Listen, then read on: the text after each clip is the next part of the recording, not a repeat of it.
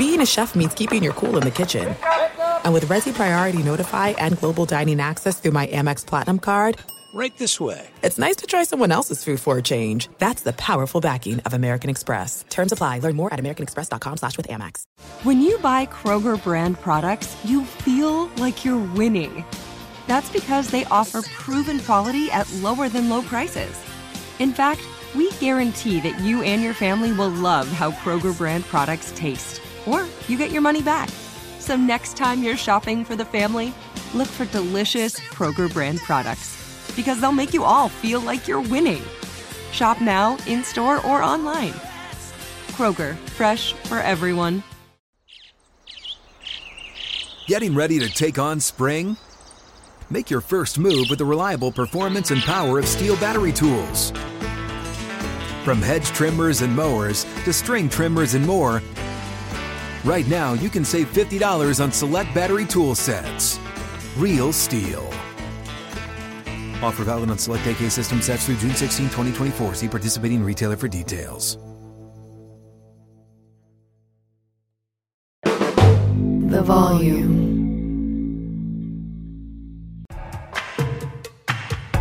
No! Oh my God! How could he do that? Are you on Donate What? Charles Darwin. The nerves is where it's at.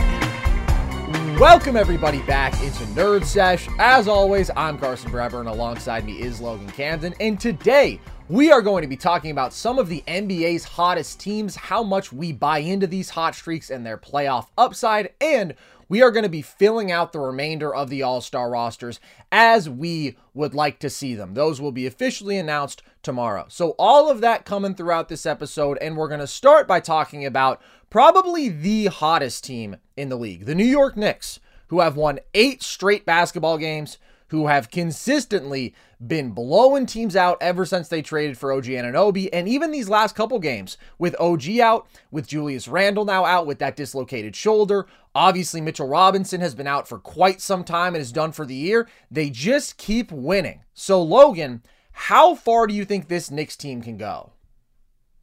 I think they could make an Eastern Conference Finals run, man. I really believe in the Knicks that much. Uh, like they are really legitimate to me. Since acquiring OG Anunoby, they are 14 and two. They're sixth in offensive rating. This is since January 1st Mm-hmm. uh, when he made his debut with the team.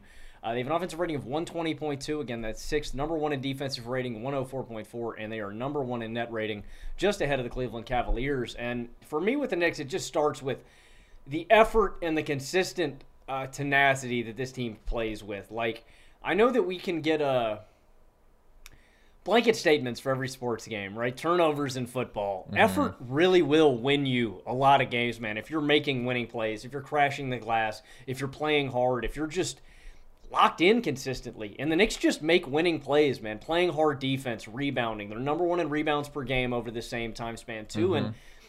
I just think this team complements each other so well. We all know that Jalen Brunson, Josh Hart, and Donte DiVincenzo date back to playing winning basketball at Villanova. Those guys gel well together. This team just, it's beautiful. I don't know, man. There's, it, it, it, reminds me of, and, and please don't misconstrue this when I say that this team is as talented as this team, but uh, it reminds me, Carson, of like the 04 Pistons in the sense that this is a conglomerate of really good players that play well, complement each other, and play hard together. This is it's a real stylistical contrast to when you know early 2010s or uh, in recent memory with the super teams that we've had with you know the Heatles, the Warriors. Yeah. this is a team.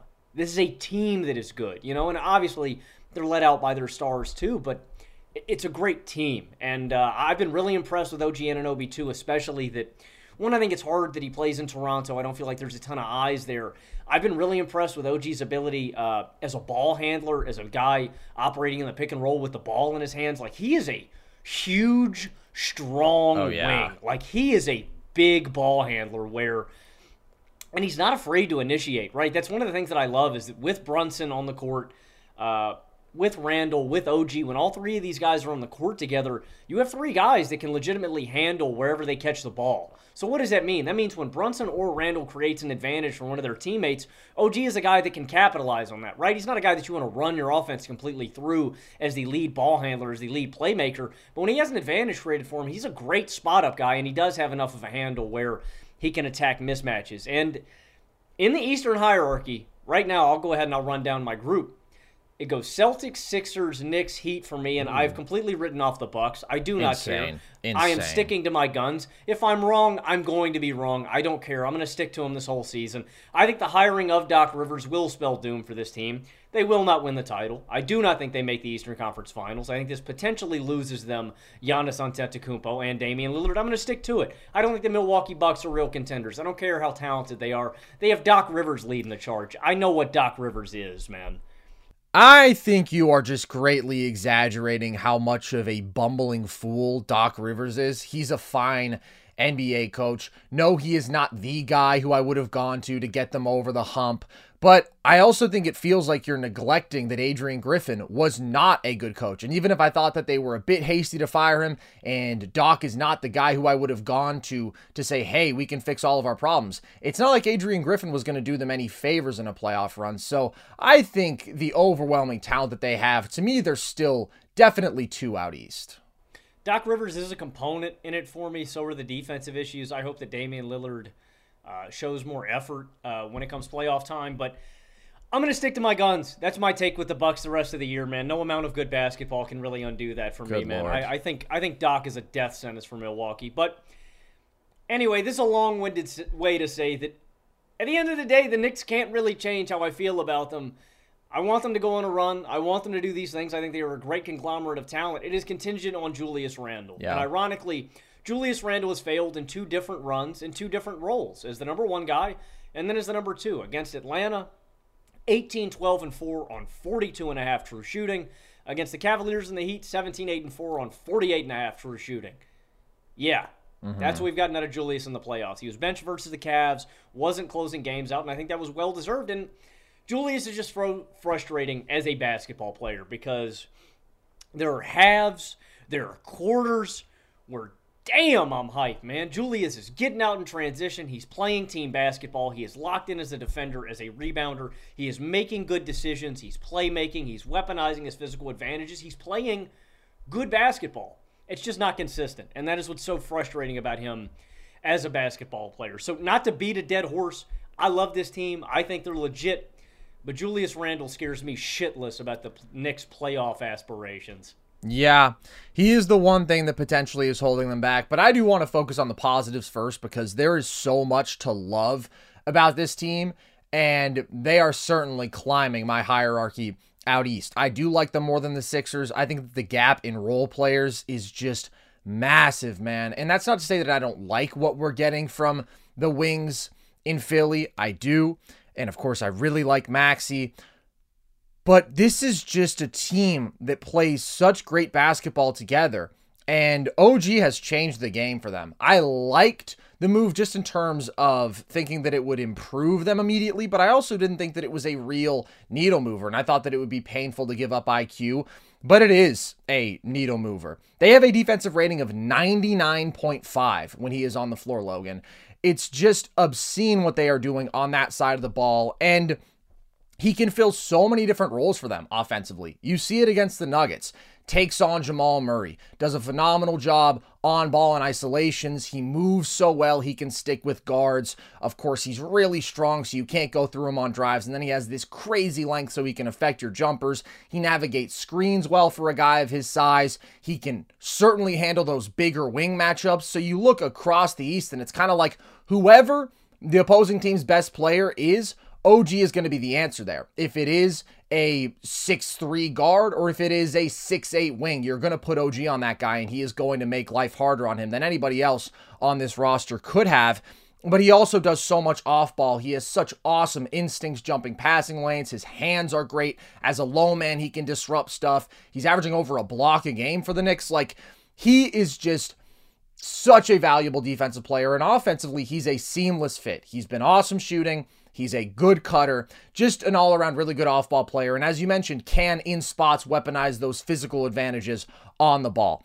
Then you have the other guys around him who deserve credit, who have consistently been balling out this year. Donte DiVincenzo, my longtime guy, Logan, loved him. One of my three favorite value picks in the 2018 draft.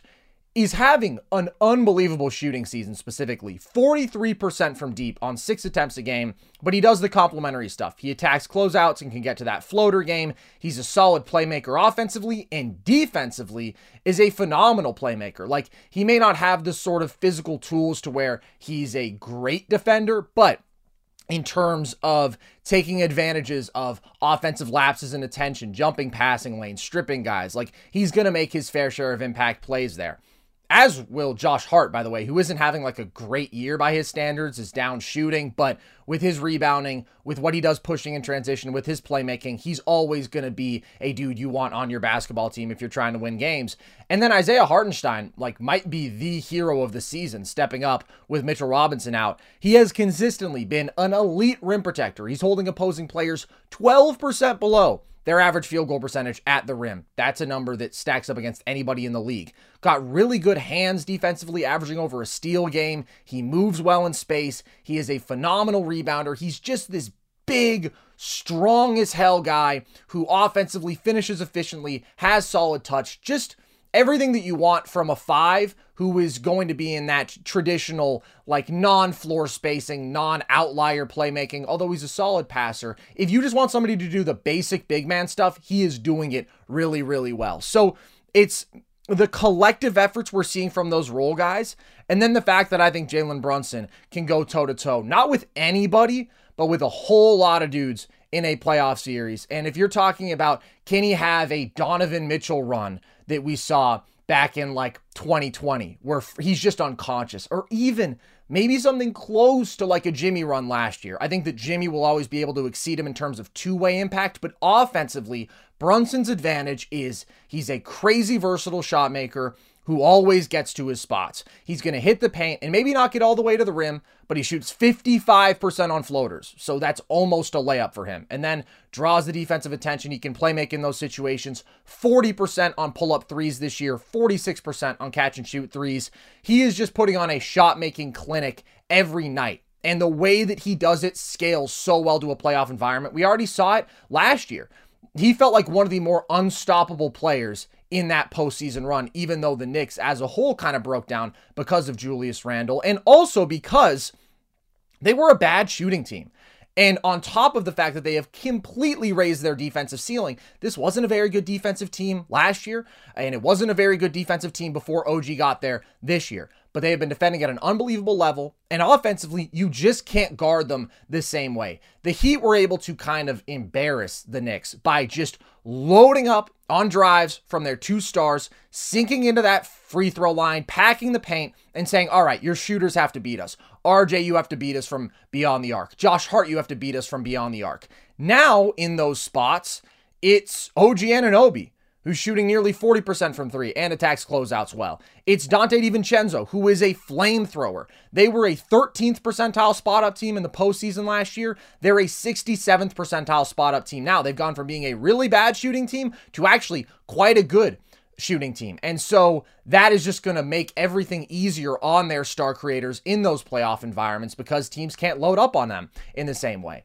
The only reason that I can't have this team in the conference finals, as you already hit on, is Julius Randle. I am so low on him, and I really have been forever. I think that his entire play style is not conducive to winning at the highest level because he is a ball stopper. He can be a black hole on offense. His playmaking is fine, but in those playoff settings, we've seen it exposed where the assists go down, the turnovers go up, and he's always going to be reliant on that difficult shot making, his pull up shooting, if it's from mid range or beyond the arc. And he has runs there where he's really good, and he has runs there where he is awful.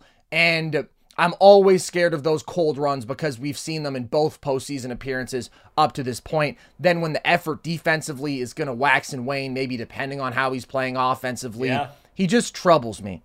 If you get good Julius Randle, I absolutely think this team can beat the Bucks because they're going to defend at a much higher level and the contributions from their role players are going to be exceptional. But because I know what I am getting from Dame and Giannis, more or less, Dame has been underwhelming this year, but he's still Damian Lillard.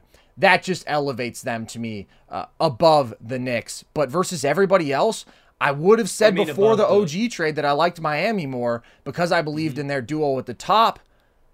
But this supporting cast for New York is just awesome. So I do think that they're three for me. Randle keeps them out of that top two, though. Do you think that they match up well against Boston too? Size, athletically, physically. I think that they do match up well. The one guy on the floor who was going to concern me is Jalen Brunson. But mm-hmm. NBA University actually tweeted out a great stat today that on isolations, Jalen Brunson is forcing a turnover 35% of the time, overwhelmingly just off of charges. So he's certainly lacking in physical tools, but in terms of positioning, IQ, instincts on that side of the ball, he can make up for it a bit. The Celtics just don't have a dude like that who you can attack, and everybody can attack mm-hmm. a small guard like that. It's not just going to be automatic points, but, But- it is a concerning matchup. But overall, yeah, I mean, this is a team with athletic wings. They're huge in the front court. They've got their two star shot creators, they've got shooting on the perimeter alongside them. They're checking a whole lot of boxes. They're just not as talented as Boston. So I wouldn't pick them, but I do think that they could make that a legit series. They would need good Julius Randle though, and that scares me. I concur, and there's a different level of offensive versatility I think that comes with the Knicks that Boston just doesn't have because of a guy like Jalen Brunson.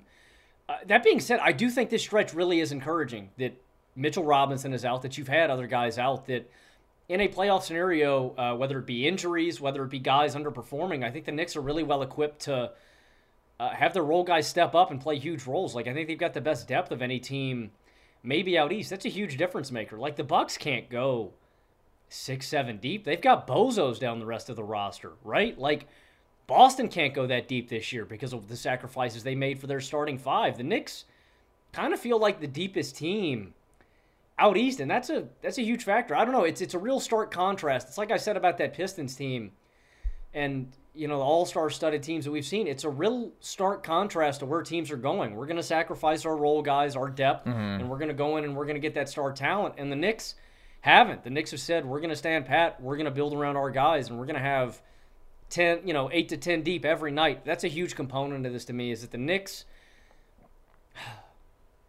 Man, dude, if we can, eh, Carson, we don't even need great Julius Randle, man. We we literally just need good Julius Randle. We need, don't kill us, Julius. We need smart, winning basketball. Yeah. That's still the biggest factor. But I I, I really like the Knicks, man. I'm I'm very high on them, and I think they could be primed to, to make a run, dude. I, I think a I think an Eastern Conference Finals run is doable, and I think if you get good Randle and great Brunson, I really think the Knicks could make a Finals run. Yeah, this is a totally different Knicks team than the last two iterations that we've seen in the playoffs. The first version, which I did not buy into at all because I was low on Randle and because that was just a really bad offensive team. And I was like, in a playoff setting, people are going to be able to load up on Randle and things are going to get really ugly. And they did. But even versus last year, this team is going to defend much better. That team was 19th in defensive rating last year. You just have different weapons on that side of the ball now, with OG most notably.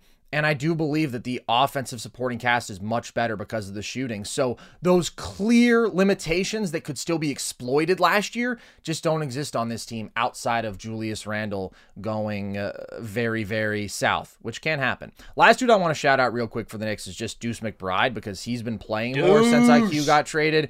Boy, buddy. man, he clamps up. He defends his ass off, and mm. he's been doing enough offensively. I liked him as a prospect, and we mm-hmm. haven't really seen him get to contribute at this level, but he's been playing well as of late. And it's just reflective of like the mentality of this whole team, man. They just have dogs. They have dogs who make winning plays, and that really, really matters in a playoff run. So the Knicks have been on fire, but out west, the team who has also been consistently climbing up the standings has kind of taken the opposite approach to what you were just laying out, Logan, with the prioritizing role players. This is a team that has some good role guys, but they've gone in on that classic big three model, and that is the LA Clippers. Logan, are they now the favorite to you out west? They're not the favorite to me out west, but they are second in the Western Conference, and I think they give the Nuggets the best run for their money at this point in time. Uh, the Lakers are in perpetual disarray. Yeah. The Warriors still haven't figured it out. LeBron tweeted the hourglass emoji. I repeat, LeBron has tweeted the hourglass emoji. DEFCON 5, DEFCON 5, sound the alarm. Yep. Sound the alarm. Uh, I don't trust the Suns bench of role players, and then I just think the Timberwolves and Thunder are really young, and so that leaves. Oh, I mean, and I don't, certainly don't trust my Sacramento Kings. I don't even think we need to address that. We don't. Since acquiring James Harden, uh, that is November sixth, 2023, and on, they are number six in offensive rating, tied 11th in defensive rating, and sixth in net rating. You just think about the recipe for the playoffs. They have a bona fide number one in Kawhi Leonard. That man is the Terminator. He is always going to show up. He's always going to ball out. They have a dream number two. If you built a dream number two in a lab, it would be Paul George. You got playoff P. They finally have a true point guard to stabilize the offense in James Harden. And he is playing selfless, good basketball like you have harped on all season long, Carson. He has the advantage of being able to go up against a team's third best perimeter defender. They have an interior beast in Big Zoo, who is currently injured right now, but he is a huge component of this team's playoff recipe. He is their Hulk. The Clippers need their Hulk. They need Big Zoo. And then I like their depth. Terance Mann, Russell Westbrook, Norm Powell, Mason Plumlee. They've got good bench pieces. Injuries are seemingly the only thing that I think can hold this team back. Kawhi, PG Harden, perennially injured. Zoo, like I said, dealing with a calf strain out a month. Like, I really buy into this team. They play good flowing basketball. They've got good defenders. They've got an interior guy that can anchor the glass and good depth. To me, Carson, I just wish they had a few more bench wings. Like if they could have somehow held on to, you know, like Batum or Rocco, you give those guys up to get uh, Harden, obviously. I I just wish they had a few more bench wings because I think the thing that's going to come back to bite LA. And again, hypothetically, I'm not counting the Clippers out. I think they could outshoot uh, the Nuggets. You know, if you go, you know, if they, if they just go on a torrential shooting run for the series, they could knock them off. They're just undersized, and I think they lose in the physicality and athletic categories matched up with Denver. I think Denver has the physical advantages. Obviously, Jokic on the inside, Aaron Gordon, Michael Porter Jr. Yeah. They've just got big bodies, man. And, and, and then I think about the bench, and I think that their bench is kind of completely outmatched, even with the young Nuggets. I think Peyton Watson, I think Christian Braun, I think those guys are just more physical and athletical. Uh, athletical. I love that. word. A- athletic. Uh, they just have athletic advantages over the bench, where I think that that's going to matter. They're going to play better defense. They're going to rebound harder than this Clippers bench. But the Clippers have flamethrowers. That's the only red flag I have with this team, or two red flags. The injuries with the star guys that always concern me, and then the size and athletic, the physical wing depth. I wish they had a couple other guys, but the Clippers scare me other than any uh, any other team out west, and and the West is. I think you said this in our group chat. It's just surprisingly weak to what I, I expected coming into this season, man. I expected a lot more uh, out of the top dogs out west. The Suns, the Kings, the Lakers, the Warriors. I expected a lot more than them. So it's a balance of both things. I think the Clippers are a lot better than I expected, and the West is just uh, surprisingly disappointing this far in the season. I totally agree on those last two points. They are clearly number two out west to me. And I held on to the Timberwolves for a while compared to the Clippers. And mm-hmm. when they made the Harden trade, sort of like what we were just talking about with OG, I thought, yeah, okay, this is going to make them a little bit better, but it's not going to completely change their outlook. But I have come around on this team. They're playing awesome basketball. In the new year, they have an mm-hmm. offensive rating of 124.5. That's disgusting. Logan. That's disgusting. It's insane. They are an elite shooting team, the most accurate three point shooting team in the NBA.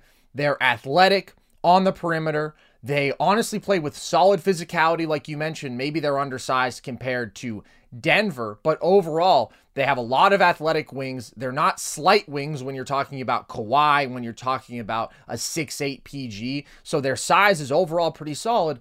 And then they have the elite skill that comes from three star creators who are also very experienced and have consistently been in deep playoff runs. And like you said, in a majority of matchups, Kawhi is going to be the best dude on the floor. He's not going to be the best dude on the floor against Denver, but outside of that, against the Timberwolves, he would certainly be. Against the Thunder, I love SGA. I think SGA is like a top seven player on the planet right now. I still don't know in that playoff environment, man. And then against anybody else, against the Suns, he would be the best player on the floor. I think that in a playoff environment, his insane strength plus insane shot making plus still high level two way impact puts him above both Katie and Book to me. So that really matters. And the depth here is solid. I get what you're saying in terms of like those bigger two way wings because you don't have a mm-hmm. Batum anymore, but you still have athleticism on the perimeter from yeah. the bench guys with Russ and Norman Powell. Like those are two pretty damn good sixth and seventh men. So they just don't have that major red flag. They do have little red flags, and they're the same things that have plagued this Clippers team forever. They are not going to apply that really high level rim pressure, which matters because when you're reliant on pull up shooting and perimeter shooting overall, mm-hmm. when you're overly reliant on it, you're susceptible to some volatility. And that has been the thing that has dragged them down historically. I don't think they have an elite two way ceiling, but I think that they're still pretty good there. I'm concerned about Harden scoring at the same clip in the playoffs, but he's the number 3 mm-hmm. option now, so the burden is less. So, all of these concerns that I would have flagged about this team, yeah, most of them still exist, but they're less pressing. And now it seems like they matter more in relation to just Denver than it does in relation to the rest of the field because some of those other concerns have gotten bigger. Like, I just don't know with Minnesota's offense at this point if they can hang going blow for blow against these elite high powered offenses. This is a team that uh, is really consistently great on that side of the ball, has multiple star guys, has solid role players. They are playing really well, and I think that we have to give them props for the Harden trade because even if they don't win the title, which I still wouldn't expect them to do, and I do still think that there's a gap between them and Denver. I want to be clear because I think there's going to be a lot of people who say the Clippers are the favorite, the Clippers are the favorite, and I think that that is uh, to some extent diminishing how great this Denver team can be, how great they were in last year's playoff run, how unstoppable that offense is, how huge they are, how historically great Jokic is. For all those reasons, Denver's still in a different class to me, but the Clippers have separated from everybody else out west. Yeah, when you forgot the last red flag, and that's just that they're the Clippers. You know, I mean, and also something... injuries, which it's kind of like, all right, what can you do about that? That doesn't speak to who they are as a basketball team at full strength, but they are 1000% more susceptible to that than any other high level contender in the league. Mm-hmm. This doesn't have much to do with like actual on court basketball, but I am excited that the Intuit Dome is coming and the Clippers can finally have their own home. The wall. Like have... Doesn't that look intimidating, man? I think it's awesome. I think I, I think it looks I think it looks scary, man. I'd be I'm a good free throw shooter. I'd be scared to shoot free throws there, man. People are clowning on it because it's the Clippers, and it's like, oh, how are they cool going to sell those I think out? It's cool as fuck, man. Against the Lakers, I do legitimately wonder how are they going to fill that because they won't allow opposing fans. Ninety percent of the fans are going to be Lakers, but I love Steve Ballmer, dude. I kind of wish that he got a fan base that cared more, that could yeah. match his level of passion. You gotta win first, man. Yeah, dude, but they've been really good for the last five years. They got Kawhi and PG. They're getting stars. They have Kawhi, PG, Russ, and James Harden on the same team. Like, even though obviously Russ isn't a star, Harden isn't what he used to be, that should be putting people in the stands. They just don't have the culture as a fan base. But shout out to Ballmer. He's doing what he can. He is. I- am excited, though. I think it's I hope that this can be, you know, what finally jumpstarts this franchise. You know what I mean? They finally have their own home.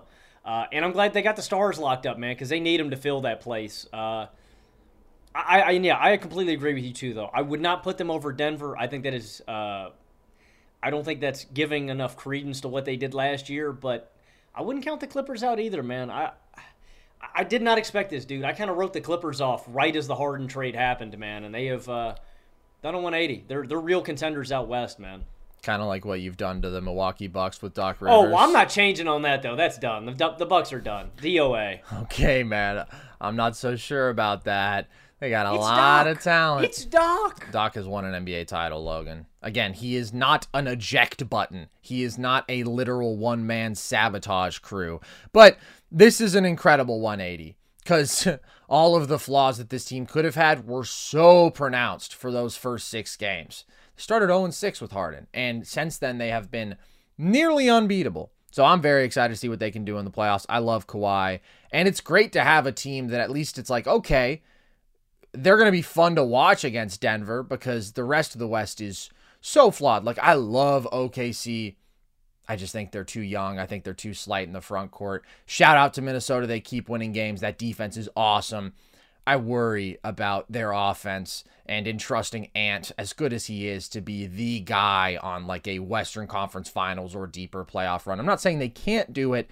It just seems a little bit less likely than the Clippers maintaining what they're doing right now. Looking for a super offer for Super Bowl 58? DraftKings Sportsbook has you covered. New customers can bet on the big game and turn 5 bucks into 200 instantly in bonus bets. Download the DraftKings Sportsbook app now and use code NERDS. New customers can bet 5 bucks to get 200 instantly in bonus bets only on DraftKings Sportsbook with code NERDS. The crown is yours. Gambling problem? Call 1 800 Gambler or visit www.1800Gambler.net. In New York, call 877 HOPE NY or text HOPE NY. In Connecticut, help is available for problems with gambling. Call 888 789 7777 or visit ccpg.org. Please play responsibly. On behalf of Boot Hill Casino and Resort, licensee partner Golden Nugget Lake Charles, 21 plus age varies by jurisdiction, void in Ontario. Bonus bets expire 168 hours after issuance. See sportsbook.draftkings.com slash football terms for eligibility and deposit restrictions, terms, and responsible gaming resources. Okay, last super hot team that we're going to talk about, Logan. The Cleveland Cavaliers actually just beat the Clippers, and they have been reeling off wins as of late 10 of their last 11, and they've done that without Evan Mobley for all of those games until he just returned for that game against the Clippers, and they've done it without Darius Garland for that entire time. Are they a serious threat out east to you? No, I, Down. I, I don't. I don't really have the Cavs in my contending tier. Since 2024 started, they are 10 and 2, like you noted, without Mobley or Garland. They're number two in defensive rating over that time. They're number two in net rating. I mean, the Cavs have been dominating, but what it comes down to me is that it's going to take. What this stretch has really shown to me is that Cleveland needs to put shooters on the floor next to Donovan Mitchell and Darius Garland. That has been the most evident thing to me. Is that ironically, without Evan Mobley, great defender, all-time defender, uh, they've had more spacing. Right, it's been a little more open on the court, and they've had uh, a really hot shooting stretch. They are sixth in three-point percentage since January 1st. Dean Wade is shooting 47% from behind the arc. Georges Niang is shooting 44%. Sam Merrill is Yeah. shooting 42%. It's like Are these guys going to get 20 minutes a night during a playoff run? Because they're going to get cooked on the other side of the floor. If you really need these guys, like they just need more two way, high level complementary guys. And to me, that mm-hmm. just. It showed me that they have the propensity to get hot during a playoff run. But I also saw two months of basketball before to this where all this doesn't go together. And I, I don't like their wing depth or size. Again, I think Niang and Wade do one thing on the court. They're kind of big, chunky guys who can shoot a little bit, mm-hmm. but they're not athletic. They're not going to be able to defend well. They're not going to be able to rebound well. They are guys who I'm going to pick on if they are on the court. Same goes for Sam Merrill. He can have that heater on him. It doesn't matter. he's got You're going to pick on him in the playoffs. So I don't like their wing depth or size. This has been a red hot shooting run, and I still think they have issues with their starting fives construction. Yeah. Like, doesn't this set off a red flag for you? Without Garland or Mobley, they've been better. Yeah. That's weird, man. That's weird. So there's some chemistry stuff. There's some lineup construction stuff that we have talked about for so long Yeah. that they have to fix. And they just need more two-way guys. Max Strus, Georges Niang, Dean Wade, and Sam Merrill are basically the same guy to me. You shoot. You stand there and you do this. Hey guys, I'm open. Passing the ball. Let me hit a catch and shoot three. That's all they do for me. I no. I- I, don't. Maybe the Cavs win a series. I wouldn't pick them to win a series, but uh, no, they're not real contenders to me. I have no Eastern Conference Finals expectations or anything further for them. I think the Cavs are frauds. I will say, when you lump all those guys together, Strus to me is a level above. I think that he's the best defender out of that group, and I think that he's the best playmaker out of that group. So he can have some impact, even if he's not shooting at a great clip, which, by the way, all year, it's not like he's been lights out from deep.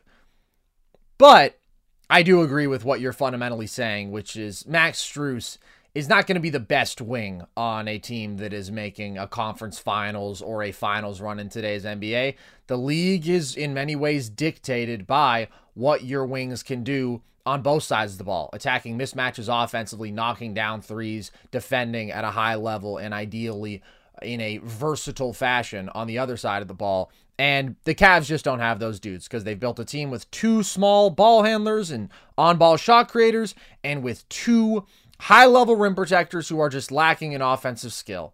And you're exactly right, Logan. When you subtract one of those small on ball perimeter creators and you subtract one of those unskilled defensive bigs, you can actually get better because they are shooting the ball better. And Jarrett Allen has been awesome as the lone guy in his role. And they've been a dominant rebounding team, second in rebound rate without Evan Mobley over those last 15 games. And Donovan Mitchell alone has been carrying the load as a scorer and playmaker quite nicely. He's averaging eight assists per game over his last 15. So it's just not essential to have all of their star guys out there. But of course, without one of them, they don't have enough talent elsewhere on the wings in those supporting roles because they've invested in this four star lineup. So the fundamental limitation for me is that their offensive rating when Jarrett Allen and Mobley play together is 108 which maybe doesn't sound crazy low, but that's because offensive rating is leaps three points every year. That's seven points below their normal offensive rating, which is 16th in the league. So if your quote unquote best lineup with the core guys out there who are going to make you an elite defense are one of the worst offenses in the league, you're just not going to compete at a high level like that. You have to be able to manufacture consistent, good offense in the half court to contend. And those two playing out there together are holding them back. I do want to shout out some of their fines on the margins because Sam Merrill legitimately has that strap on him, bro. 44% from deep on eight attempts a game since Garland got hurt and he started getting more minutes, 13 points per game. Best Mr. Irrelevant since Isaiah Thomas. So shout out to him. Now, I do agree that uh, he would be attacked and hunted in a playoff series, and I don't think he's going to play a ton, but shout out to him at least because it's fun to watch a guy emerge like that. Craig Porter Jr. all year has been quite good. He's got some pop to him as a ball handler, and Strus has been playing quite well, but that doesn't really change their outlook. And so I don't think that they're really a threat. That lack of offensive skill in the front court and that lack of really good wings is going to be their undoing. So, what do you think, Logan? Do they need to make a major trade? And if so, who is the guy or the guys who need to be on the move? Yeah, I do. And I don't know who you choose between with Garland or Mitchell. I think both of them are studs. So I mean, my odd man out would be, I think it would be Jarrett Allen. And I mean, Jarrett Allen's been my odd man out for the past couple years. Carson, we've been having this conversation for. You were the first guy I ever heard on this. Mm. Three years. I mean, when when they drafted Mobley, you said long term. Mobley slides to the five, you move Allen. And we both thought after one year of Mobley, after his rookie season, mm-hmm. that was the next logical step. I mean, it's just abundantly clear to me that somebody's got to go. Yeah. And for me, it would be Jarrett. Jarrett's a valuable guy. He's on a great contract. Like, I don't know who the team is. Like, I think about teams that are slight or need another five. Like, I think about the Thunder. Uh, the only reason I say Oklahoma City is just because I think that him and Chet could like coexist. Mm. He gives you a little more size on the interior. Slide Chet to the four. Um, try to get back a wing. That's the tough part is finding a team that needs that five and that has the piece that you need. Right. Being a two way wing who can defend at a high level, who's long, who's athletic, and who can shoot. Damn, man. OG Anunoby would have been awesome in would Cleveland. Been awesome. You know what I mean? Would have been awesome. It's about finding that asset, and I don't know who that asset is. Uh, because, again, it just has to line up perfectly. Jarrett Allen's the odd man out to me just because he's not super young. You're, you're not going to toss in on Mobley. I think Mobley's ceiling is way higher than Jarrett Allen's. And again, I think that if you bit the bullet and you move Mobley to the five, I think you'd have really similar results with Mobley at the five instead of having Jarrett Allen there. Uh, credit to what he does. Allen would be the odd man out for me, and I'm just searching for that three and D wing. Uh, let me ask you this: Is he your odd man out, and then would you also explore splitting up this guard tandem? So Allen would absolutely be my odd man out, and that's in spite of the fact that he has been playing really well lately and has probably had a better season than Mobley overall. I just think there's so much more upside with Mobley, and he has been disappointing in terms of his offensive progression. Still far from a reliable jump shooter, and that is the one key that maybe could have unlocked this two big pairing if one guy was consistently effective from the perimeter and could space the floor. Or at the very least, it would just be a benefit to this offense to have another dude out there who can be a floor spacer, even if it is Mobley at the five. But I think what he does in terms of defensive versatility is on another level. His ability to guard in space is phenomenal. And offensively, there's at least the potential you've seen the flashes of him as a jump shooter where it's like maybe he can get there. As a playmaker, I just think he has more feel. He can just reach an entirely different level as a player than Jarrett Allen. So, yeah, he is the guy who I would commit to, and the two big look doesn't work. So, one of them has to go. And then I would just sit with that for a little bit. And I would see how the two guard, two star guard look is for a while at least, because I think it's really, really hard to construct a great team defense with two small guards. And maybe the only way that's possible is if you do then have these two great defensive bigs, which is always going to inhibit your offensive ceiling. So maybe it's just not possible to construct the great all around basketball team with two small guards in your backcourt. But their issues really have been about offense in the mm-hmm. playoff run last year, it was their offense that broke down. They still had the number one defensive rating in the postseason. That's crazy. It's crazy. And they've been really good even in the stretch where it's been Allen as the lone defensive big out there this year. So I think that you need to have two dynamic shot creators. And maybe ideally one of them is a wing and then one of them is a guard. But I would at least say, how do things look if we move off of Allen?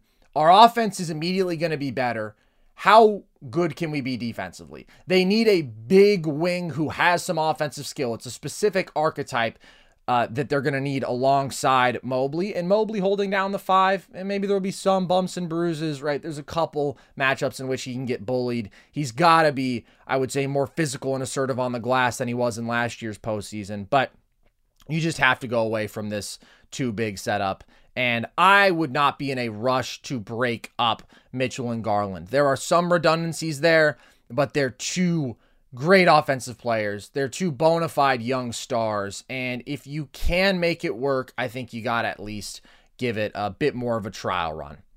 All right, Logan, let's fill out our all star ballots here. The starters are set. In the East, we have Hallie, Dame, Tatum, Giannis, and Embiid. And in the West, we have SGA, Luka, LeBron, KD, and Jokic. Not a ton of shocks there. A little bit surprising to see Steph left off, even though I don't think that he deserved it. I thought the fan vote would get him there, but I'm very, very happy to see SGA instead because he absolutely deserves it more. And of course, LeBron got the fan vote. Dame, I think, generated the most outrage. I would not have had him as a starter in the East. But who do you have as your East reserve locks, Logan? Like, who are the guys who you think absolutely have to be there? And then we'll get into some of the uh, more toss up situations. My locks are Jalen Brunson. Think he has to be here. I would have had him as a starter. Yep, uh, agreed. Uh, Donovan Mitchell lock has to be has here. to be here. By the way, also um, should have been a starter over Dame if someone was going to be. Yeah, having a better season. Uh, and then I got two more guards. I mean, I think Tyrese Maxey and Trae Young are locks for me too. I'm not going to disrespect what Trae Young's been doing this season. Uh, yeah, Maxey's been playing awesome basketball too. The next front court spots are uh, what's up in the air for me. The next lock and the only other lock, the other two front court spots are real toss ups for me is Bam Adebayo because I think he's still one of the best defenders on the planet, uh, if not the best overall defender on the planet. The other two, you want me to spoil them or do you want to uh, get into that? Well, let's just quickly go through my locks as well because I agree. The two wild card spots are going to guards. The level of guard play in the East is just on another level from what we're seeing in the front court. Brunson, of course, is a lock, number one option on a damn good team, phenomenally efficient offensive engine. Mitchell, 28 and 6 on 58% true shooting, plus 11 on off, lock. And then, yeah, Trae, you can say what you want about the Hawks team success. This isn't the best Trae season necessarily in terms of shot making, but he's giving you 27 and 11 on 58% true shooting. It would be completely unprecedented to deny a player with that sort of production and overall offensive impact. And then Maxey, even though he's struggled in the non Embiid stretches, overall he's still 26 and 7 on 58% true shooting, plus 11 on off for a team that's really quite good. Those might be my only four locks. There's a guy in the front court who I certainly uh, am most confident in, who may actually be controversial. It's not Bam Adebayo. For me, it's Kristaps Porzingis, actually. But give me the rest of your front court out east. Yeah, I only have two more spots, and one of them I, have given to Kristaps Porzingis. That was my lock. He's missed 14 games, but when you look at what he's done on the court, I mean, I just think he's the more valuable piece. And then I gave the last spot to Jaylen Brown. I'm going to be honest. I, I, mean, I was debating Paolo, I was debating Scottie, I was debating Julius Randle for these final spots. Julius Randle is an inherently flawed basketball player. So what did I do with him? I tossed him to the side. I just.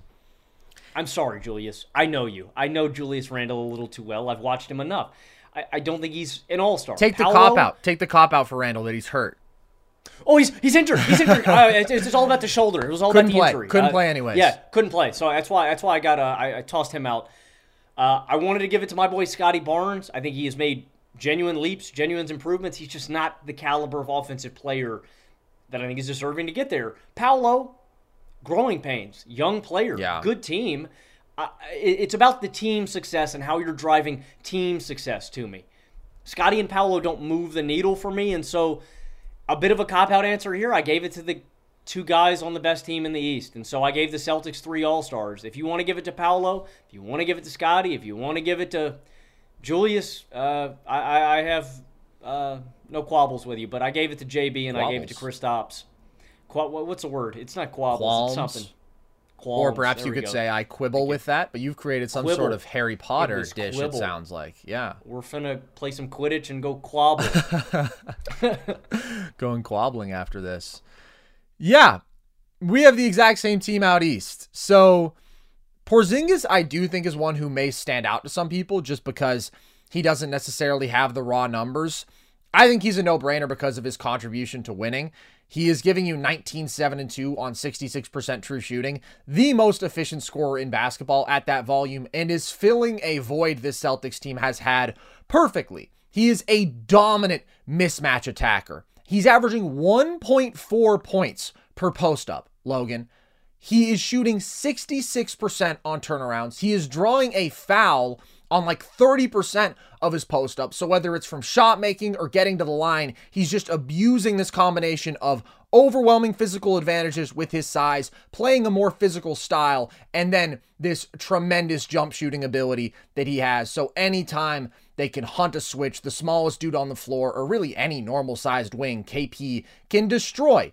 He has brought very valuable floor spacing to this team. He has been an elite rim protector holding players 15% below their average field goal percentage at the rim. That's the best mark of any dude protecting the number of field goal attempts at the rim that he is in basketball. And then just fits in really nice offensively as a screener as well, popping, rolling, having a tremendously efficient, impactful two way season. And I think he's the second best Celtic because of that. The Celtics are so great that I'm good with them having three All Stars. As we've talked about, they have like five All Star caliber players, but the buzz always for the sort of non flashy stats All Star this year with Boston was Derrick White. And I get it, Derrick White's been awesome, but KP's been better. He hasn't been out there for every single game. I don't care. I think that what he's done in the majority of games in which he has still been out there has just been phenomenal. I do have Jaylen though, 23, 5, and 4 on 58% true shooting. He's doing his job really well. And I think that what KP does is more valuable because of how he just slides in and because of what he's doing defensively, right? That complementary stuff is so crazy. There are a decent amount of dudes who, as wings, can give you good volume output on solid efficiency. And that's kind of what Jaylen's doing right now. But overall, I think you're seeing him really unleash these physical advantages. He's a versatile scorer, 47% from mid range, 35% from three. Still a plus defender, which is disturbing because I really thought about that and the fact that he's the fifth best defender in the Celtics starting lineup, and I almost vomited. Like it's just unprecedented that there would be nobody who you can attack defensively in a series.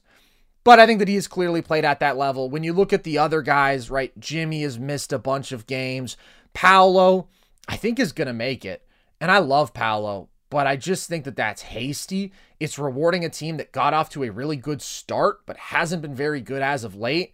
His efficiency is well below league average, 54% true shooting. The Magic have been nine points per 100 possessions better when he is off the floor than when he's on it.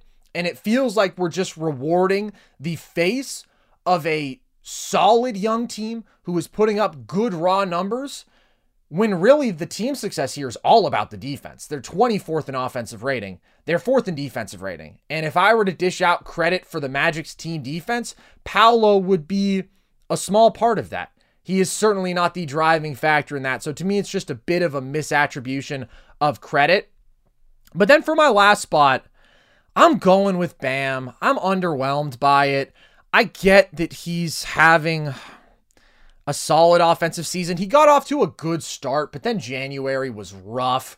The shot making let him down a bit. He was 18 a game on like under 54% true shooting.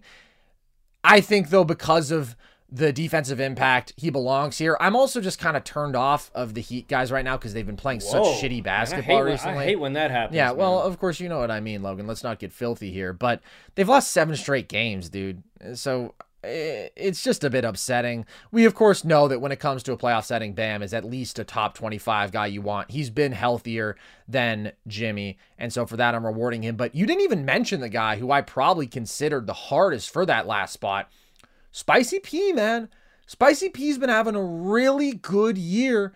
And of course, with the Raptors, they weren't winning a ton of games. And with the Pacers, we haven't seen him and Hallie get to go to work yet. But overall in the year, 22, 6.5, and 5 on 62% true shooting. He's been great in isolation and post up situations and transition. He's been attacking closeouts well off the ball. His teams have been six points per 100 possessions better with him on the floor. I think he's playing at a really high level. I, I almost want to take him over Bam, but I don't think that I can because Spicy P also hasn't been his best defensively this year, and, and Bam is always going to be great there. But I don't think that that's some no brainer between the two of them. Spicy P just isn't going to get the recognition because, again, of the team success, but he was in Toronto. And uh, I really do think Halliburton and Siakam are going to create a special pairing once they finally oh, yeah. court together. Like I think it's going to be a match made in heaven. Bam to me is still I, I, put so much respect on Bam's name. He just I don't know why I don't know man. It feels like Bam just always gets kind of I don't know overlooked. He does, but it's because he's never going to be the same level of regular season se- player as he is postseason player. I think he's not a sexy player, man. He's not, he doesn't have a sexy he's game. He's a good looking you know guy. I mean? Well, yeah, sure, he's a handsome fella. He Great just doesn't build. have the most, you know, aesthetic. Uh, no, the aesthetic, beautiful game. And he's also always polarizing because I mentioned how he gets more valuable in a playoff setting. That to me is because of how he can just wreck things defensively. So, I, but he's always going to have those nights offensively where it's like, ah, cool, Bam gave us eight on four of 13 shooting, and he missed six floaters and a couple layups. And that stuff turns people off because what do I always say, Logan? Basketball fans are infatuated with one on one scoring skill. For a lot of people, that's like the only thing that matters. And there's a whole lot of ways to impact winning outside of that. But Bam is never going to grade all that highly in, ooh, sexy one on one scoring. The Heat are 10 points worse per 100 possessions with Bam on the floor, too. They have an offensive rating of 109. Offensively. Yeah. Yeah. That's what, that's what I said, yeah? You just didn't clarify. Oh yeah, offense. They're seven and a half points better defensively with Bam on the floor. They're ten worse offensively. Uh, one hundred nine point five with Bam, one nineteen point five without him. Yeah, I mean it's it's what Bam is, but I, I respect him so much as a defender. I'll slide him in here. There's no question he's like a better basketball player when it matters most than Siakam, but I do think in terms of regular season performance, it's pretty damn close. Other than that, you shouted out my honorable mentions, except for Franz Wagner, who I think if we're putting Paolo in these conversations, we can't neglect Franz.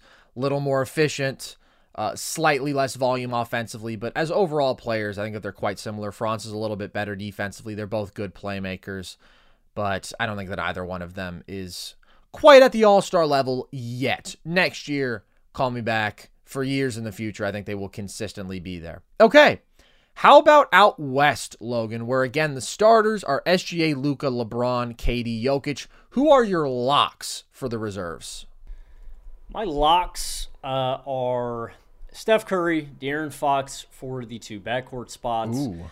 Uh, my wild cards, Anthony Edwards, Devin Booker. These are all kind of locks for me. I don't know. I didn't really feel compelled Yeah. by any of the guys I left off. Uh, and then in the front court, Kawhi. And I'm not gonna lie, I debated the last two front court spots, but they kind of took them convincingly. My last two, Lauri Markkanen and Anthony Davis. Wow. Interesting. God, I love Lauri being there. So, my locks, I would say Book, Steph, AD, Kawhi, Ant. But Foxy. I have Fo- Foxy? I have Fox on my team, but he was actually the last spot for me. Wow. Yeah, dude. I just think he's having a really good year, but the torrential shooting run that he was on has cooled down a bit. And now we're seeing he's taking the lowest percent of his shots ever at the rim. He's taking his highest percentage of shots from deep. He's just been more reliant on that pull up shooting. And it's been a good year overall, but there's been a bit of volatility there. And I do have that debate between who was the most valuable regular season player for the Kings Between him and Sabonis. You have to have it, dude. I mean, Sabonis. Domas, man. Okay, I know how you feel about him in the playoffs, but that's not what we're legislating here, Logan. He's going to be crazy efficient. He really runs so much of that offense. He's going to dominate the glass. I'm He's giving it to get walled Foxy. up by. He's gonna get walled up by KD. He's gonna miss shots in the clutch. He's gonna have no touch and blow games. Domas is a fraud. Okay, well, I gave it to Foxy over him. But I do think, in terms of regular season impact, it's not as much of a blowout as you would like it to be.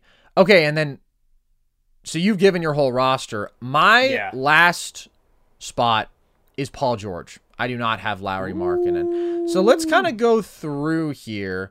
I have Book as a lock over Fox. I actually think that Book's had a better season than Steph.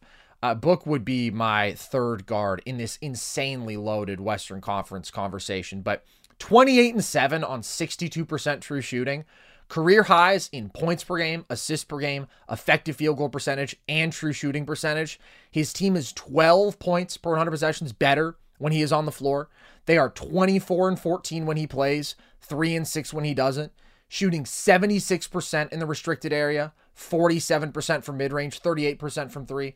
I mean, he's just like mastered the game offensively, and people hate Book, so people don't want to give Book credit. But the shot making is absurd. The playmaking is the best that it's ever been. The impact on winning is pronounced and up there with the absolute best in the league. Top 10 player in the league, certainly playing at that level. Foxy's cooled off. Ant, as good as he is, I think that people will conflate team success with individual dominance. I think Book has pretty clearly been the better basketball player this season than Ant.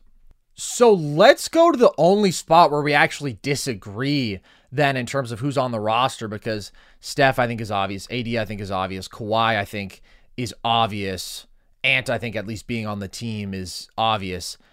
Why do you have Lauri over PG for that last spot?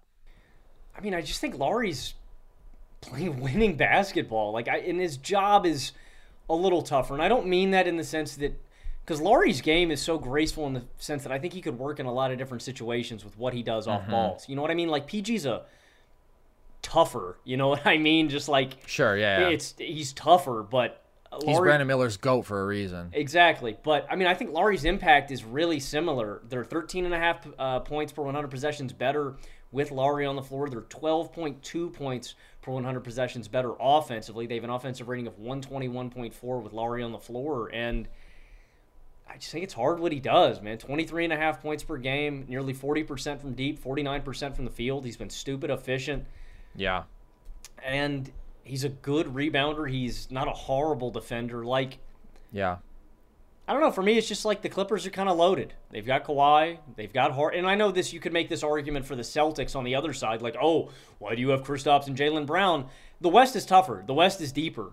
Like, I might have Gobert above Paul George. You know what I mean? Whoa! Like, I would think about that. I probably wouldn't. I, but yeah, I just think it's different. It's it's hard for Markkanen. There's not a lot of there's no other stars in Utah, man. It's him going to work every night, and I'm going to reward that. Like I just think he has been so so great at leading winning offensive basketball that I'm going to reward that. I think his situation is a little tougher, and it's leading to them winning games. So I'm going to reward that, man. I think Larry plays an awesome brand. This one was probably my toughest decision to make out of all these teams, and that bum ass uh, front court spot in the East that was tough. Yeah, East front court left a little bit to be desired. West front court and West overall leaves Tough. me wishing that I had about eight more spots to get out, man. dude. Like, I'm just gonna shout out a bunch of dudes who are on the periphery of this conversation, but I didn't even like give hard consideration to. Alperen Sengun, unbelievable season that he's having. Karl Anthony Towns, I actually did consider, but I would take Lauri over him. I think I would take Sabonis over him too, but 23, 9, and 3 on 64% true shooting for the one seed in the West playing career best defense. Like, fuck. Sucks to leave that guy off. Even Zion having a down year 22, 5.5, and 5 on 62% true shooting. Kyrie has been awesome. It's just 27 games played. I can't give it to him. James Harden has done his role so well. It's just the load and the two way impact isn't enough for him to be the third all star on a team for me. Then you get into the world of like the Desmond Banes, who's uh, inefficient, like 25 point per game scorer. Triple J, who was DPOY last year and is giving you 20 a night. I tweeted out a whole list of names because I just can't believe that we haven't expanded the All Star rosters. dude. Wemby, Chet Holmgren. I mean, damn, dude.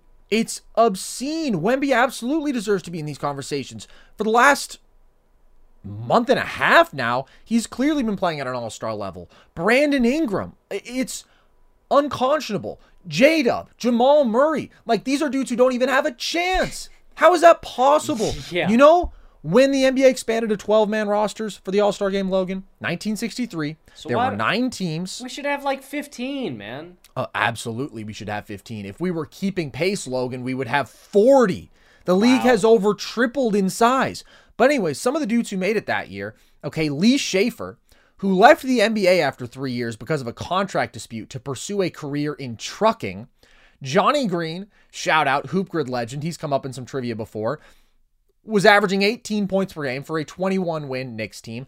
Donald, you know, a solid guy of this era, made five All Star teams, but still putting up 19 and 4 for a 34 win team. Tom Meshery and Guy Rodgers, a couple more of my favorites to bring up. Old fashioned Warriors, Wilt era Warriors. But their raw production wasn't all that great on 31 win Warriors team with Wilt Chamberlain. Like there was a surplus of spots. They were giving it to guys who's like, eh, you know, I guess he's given 15 a game on a team that might make the playoffs. Might as well throw him in there. Now it's like, oh man, oh man, Cat, you're having the best year of your career on a great team with this crazy efficiency and really good raw production. Sorry, buddy, we just don't have a spot for you. I don't know. I think it sucks. I think we should have 15 and people will get in here as alternates, but it's still a bummer. Anyways, the reason that I have PG over Lauri, I'm like the world's biggest Lauri fan, dude. I've been preaching his value consistently these last two years. And having the Jazz at 500, what he does offensively, the way that he scores, how valuable it is in terms of fitting alongside any cast of players because it is so overwhelmingly away from the ball. Just scrumptious, just delicious stuff. But to me, the edge is probably about two way impact with PG. I do think that PG is a better player also because he is both excellent away from the ball, right? He is lethal coming off screens. He is having a phenomenal spot up shooting season. And while Lauri is good on ball and he can abuse mismatches, there's just a different level of shot creation there and fluidity and playmaking from PG, who is producing uh, in terms of raw numbers at a high level, who is scoring efficiently, and that's across play types, spot up 90th For great, percentile for a great team, too, you know? for a great team. That's another tiebreaker. I think it's the two way impact. I think it's the on ball creation. I think it is the fact that he is doing it for a great play, team. I, I mean, think the playmaking, too. I mean, that's that's an playmaking. aspect. Yeah, I consider that as part of like the on ball Mm-hmm. creation. that to me is the separator. I do just think he's a better basketball player Mm-hmm. because of some of those difference makers, but I want to have Lauri here so badly, dude. Like, how do you deny a guy who's scoring at this volume with obscene efficiency and is taking a team that has no business sniffing the playoff Yeah. picture to that level? We need to expand. We need to expand, dude, because this as an exercise is becoming more stressful and painful than it is fun. Being like, ah, yes, one of my favorite players who I've probably said eight times this year, oh, he, he's playing at an all star level. Can't quite make it. Bums me out, but uh, the West is pretty crazy this year, dude. Which for all of like the underwhelming team success we talked about, the individual players, they're still studs. This is it. We've got an Amex Platinum Pro on our hands, ladies and gentlemen. We haven't seen anyone relax like this before in the Centurion Lounge. Is he connecting to complimentary Wi Fi? Oh my, look at that, he is! And you will not believe where he's going next. The Amex dedicated card member entrance for the win! Unbelievable! When you get travel perks with Amex Platinum, you're part of the action. That's the powerful backing of American Express. Terms apply. Learn more at americanexpress.com slash with Amex. If you love sports and true crime, then there's a new podcast from executive producer Dan Patrick and hosted by me, Jay Harris, that you won't want to miss. Playing Dirty Sports Scandals. Each week, I'm squeezing the juiciest details from some of the biggest sports scandals ever. I'm talking Marcus Dixon, Olympic gymnastics, Cain Velasquez, salacious Super Bowl level scandals. Join me on the dark side of sports by listening to Playing Dirty Sports Scandals on the iHeartRadio app, Apple Podcasts, or wherever you get your podcasts. What's up, everybody? This is Stephen A. Smith. When I'm not at my day job, First Take, you can find me in my studio hosting the Stephen A. Smith Show podcast. Tune in every Monday, Wednesday, and Friday, at the very least, as I bring you all new episodes that feature the biggest headlines in the world of sports, pop culture, business, and politics. You'll hear my unfiltered opinions on those nauseating Cowboy fans, the chaos in Washington, D.C., and trending topics on social media, as well as my straight shooter interviews with top celebrities and game changers. And I occasionally give out love advice. Yes, it's true. If you want to know my true feelings about something, I'll give it to you straight. So listen to the Stephen A. Smith Show podcast on the iHeartRadio app, Apple Podcasts, or wherever you get your podcast. I'm still thinking about how I frindled a word either uh, earlier this episode. That was sick, dude. Dude, I thought that was dope. I'm kind of disappointed in myself. Uh, I was stuck between quarrel, qualm, No. s- uh, like uh, Quibble. squabble. You know, Oh, yeah. Yeah, and I came up with quabble, man. I thought Quabble was cool, bro. I don't want you to knock yourself. Any other thoughts on this All Star picture? I mean, we agreed is- on the entire list except for one spot. Carson, we have. Wow, it's kind of hard to put into words. We've done this for four years now, picking out the All Star teams. Five. Five. These- Yeah. These are fifth. True. This was the hardest one we've ever done, in my opinion. Yeah, I think that the most true. difficult, man. And yes, if we got to be the advocates, I mean, 15, 16, whatever the number, I, I think we have to, man. Like there, there's too much talent. There's too many great players. There's too many great teams. Uh, and I don't know. And maybe on the other side of this, what do you think? Like all star teams mean more now that they just, you know, should inherently mean more. Like I, I think, I don't think it. I don't think expanding the all star teams demeans, you know, it in any way. No, not at all, dude. It's all about being proportionate. Like, compared to even what we had in the 80s and 90s, right? Well, in the 80s for sure, when you're talking about there was 24 teams. It's just proportionate expansion. I mean, Logan, the exact ratio, if we want to maintain it, 24 to 30, 12 to 15. That's a 4 to 5 ratio in both cases, okay? I And love that's you, not Carson. even I accounting love for the you, fact that rosters are bigger overall. The league is more stacked with talent per capita than it's ever been. It just makes me upset. But anyways, it's going to be interesting to see who the coaches choose. I predict uh, that actually it's probably going to be exactly what I have, honestly, because I don't think that Lauri is going to get that nod. They'd be cool. They're going to give respect to a vet like PG. Do you think they're going to I give do it to think he's Paolo had the better over JB season, too, or Paolo over Kristaps? I think that they're going to give it to Paolo over. That's a good question. I think they're probably going to give it to Paolo over KP. I think it's probably going to be KP who gets left out. Silly coaches. Silly, Silly fans. Coach. Silly fans, but this is on the coaches now, so I think that it's going to be Paolo. Yeah. All right. Well, that's going to do it for us here today, folks. Hope you enjoyed. If you did, then the good news is there's always more Nerd Sesh content out there. You can listen to the show across audio, uh, all audio platforms. You can watch every full episode on the Nerd Sesh YouTube page with video. And by the way, stay tuned to the Nerd Sesh YouTube page overall because we've got some more special content coming. Perhaps a couple of video essays, video breakdowns, maybe even about a team that we discussed today. No spoilers. We also may be introducing a new game a little bit of long form trivia to our YouTube channel, which uh, you guys may be seeing over the next couple days. So, subscribe to the YouTube page if you want all of that. You can follow us across social, TikTok and Instagram at Nerd Sesh, Twitter at Nerd underscore Sesh if you want to see all of our trivia stuff, clips from the show, some original content that we do there, just quick uh, NBA thoughts, lists, whatever it may be. You can join our Discord. That is at the link tree across our social media bio. And you can check out our merch. Logan's got the hat on. We've got shirts, we got hoodies, we got the flags behind us. All of that at thevolume.com. So, with that, as always, appreciate you guys. I have been Carson Brabber. I have been Logan Camden. And this was Nerd Sesh.